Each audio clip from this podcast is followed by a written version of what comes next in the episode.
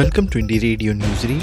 I'm Prathamesh and you're listening to the news updates for June 13th, 2022. Here are the international news updates for today. Asian stocks slide over global economic concerns. Asian stock markets have fallen sharply as soaring prices in America triggered fears that the Federal Reserve will take tougher action to rein in inflation. At the same time, the US dollar strengthened to 135 Japanese yen for the first time in over two decades. It comes as official figures showed on Friday that US inflation hit a more than 40 year high last month. A warning about COVID 19 infections in Beijing also added to investor concerns about global economic growth. On Monday, Japan's benchmark Nikkei index ended the day down by just over 3%. In Hong Kong, the Hang Seng closed 3.4% lower, while the Kospi in South Korea finished down 3.3%. South Korea lorry driver strike hits car and steel producers.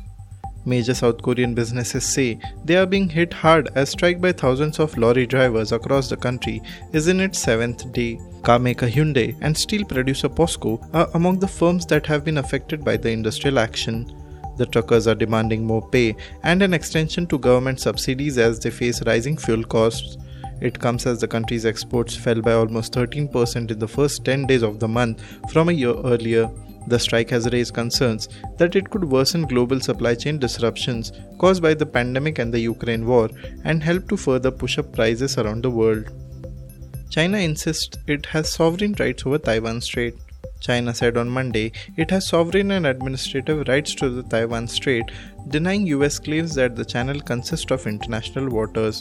Foreign Ministry spokesman Wang Wenbin said the strait fell within China's territorial waters and exclusive economic zone as defined by the United Nations Convention on the Law of the Sea and domestic law. China enjoys sovereign rights and jurisdiction over the Taiwan Strait while respecting the legitimate rights of other countries in the relevant maritime areas, Wang said in Beijing. Venezuela offers guarantees to Turkish investors. The Bolivarian government guarantees the legal processes that help increase the investment of Turkish industries and businessmen in our country, said the President of the Republic, Nicolas Maduro, during an interview with Anadolu Agency. Venezuela can be the port of arrival of all products of the great industry and production of Turkey to Latin America and the Caribbean. We give them all the legal guarantees for the investors of Turkey, he said. In addition, the National Executive highlighted that during the installation of the meeting of the Third Venezuela Turkey Joint Commission, they discussed a growth plan for the next 10 or 15 years commercial, agriculture, energetic, and financial growth. Buzz Lightyear film banned from cinemas by UAE. Disney and Pixar's latest animated film, Lightyear, has been banned from cinemas in the United Arab Emirates, officials said on Monday. The film contains a same sex kiss, but the UAE's Media Regulatory Office did not give a specific reason for its decision. The department just said the film was banned for its violation of the country's media content standards. The movie centers on the character Buzz Lightyear from the Toy Story franchise. The UAE's Media Regulatory Office posted a tweet featuring an image of Buzz crossed out with a red line. Now to the national news stories. Rahul Gandhi appears before ED for questioning in money laundering case. Congress leader Rahul Gandhi was questioned by the Enforcement Directorate on June 13 in a money laundering probe linked to the National Herald newspaper after the MP reached the agency's headquarters in New Delhi, accompanied by a battery of party leaders and supporters. Mr. Gandhi, who entered the headquarters of the federal agency in central Delhi around 11:10 am, was put to questioning about 20 minutes later after he finished some brief legal proceedings and marked his attendance. He was allowed by the ED to leave for lunch around 2 and he returned for questioning around 3:30 pm. It is understood that Mr. Gandhi wrote down his statement under section 50 of the Prevention of Money Laundering Act or PMLA during the first round of questioning. Retail inflation eases to 7.04% in May. India's retail inflation eased marginally to 7.04% in May from 7.79% in April, reflecting a persistent uptick of over 6% in prices paid by consumers for the fifth successive month.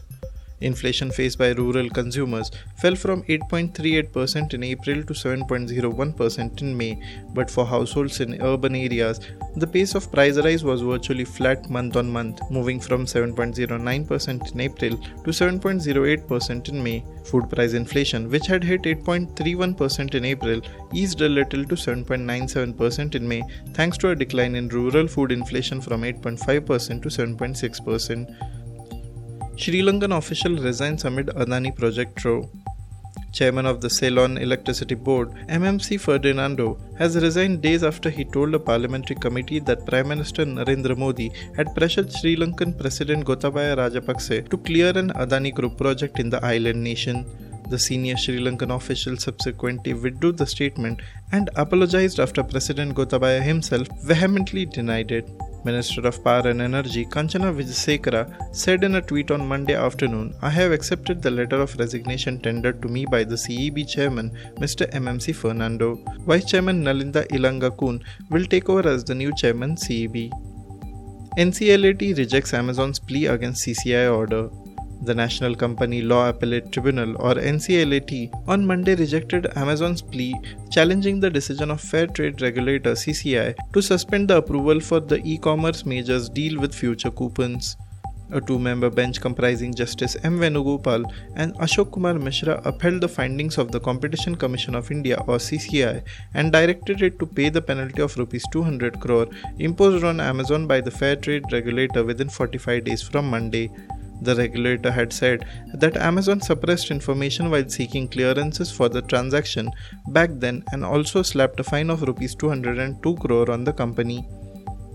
Bengal passes bill to replace governor with CM as chancellor of state universities. The West Bengal Assembly on Monday passed a bill to make Chief Minister Mamata Banerjee the chancellor of all state universities, a position traditionally held by the state governor. The West Bengal Universities Laws Amendment Bill 2022 was passed by 182 votes in favor against 40 not in favor in the 294 member assembly. A TMC leader said Governor Jagdeep Dhankhar, who is the present chancellor, has violated protocols on various occasions. The BJP opposed the bill and alleged that appointing the chief minister as chancellor would lead to direct political interference in the state's higher education system. Thank you for listening to Indie Radio Newsreel. For more news, audiobooks, and podcasts, stay tuned to Indie Radio or log on to www.indiejournal.in. Also, consider subscribing to listen to our premium shows.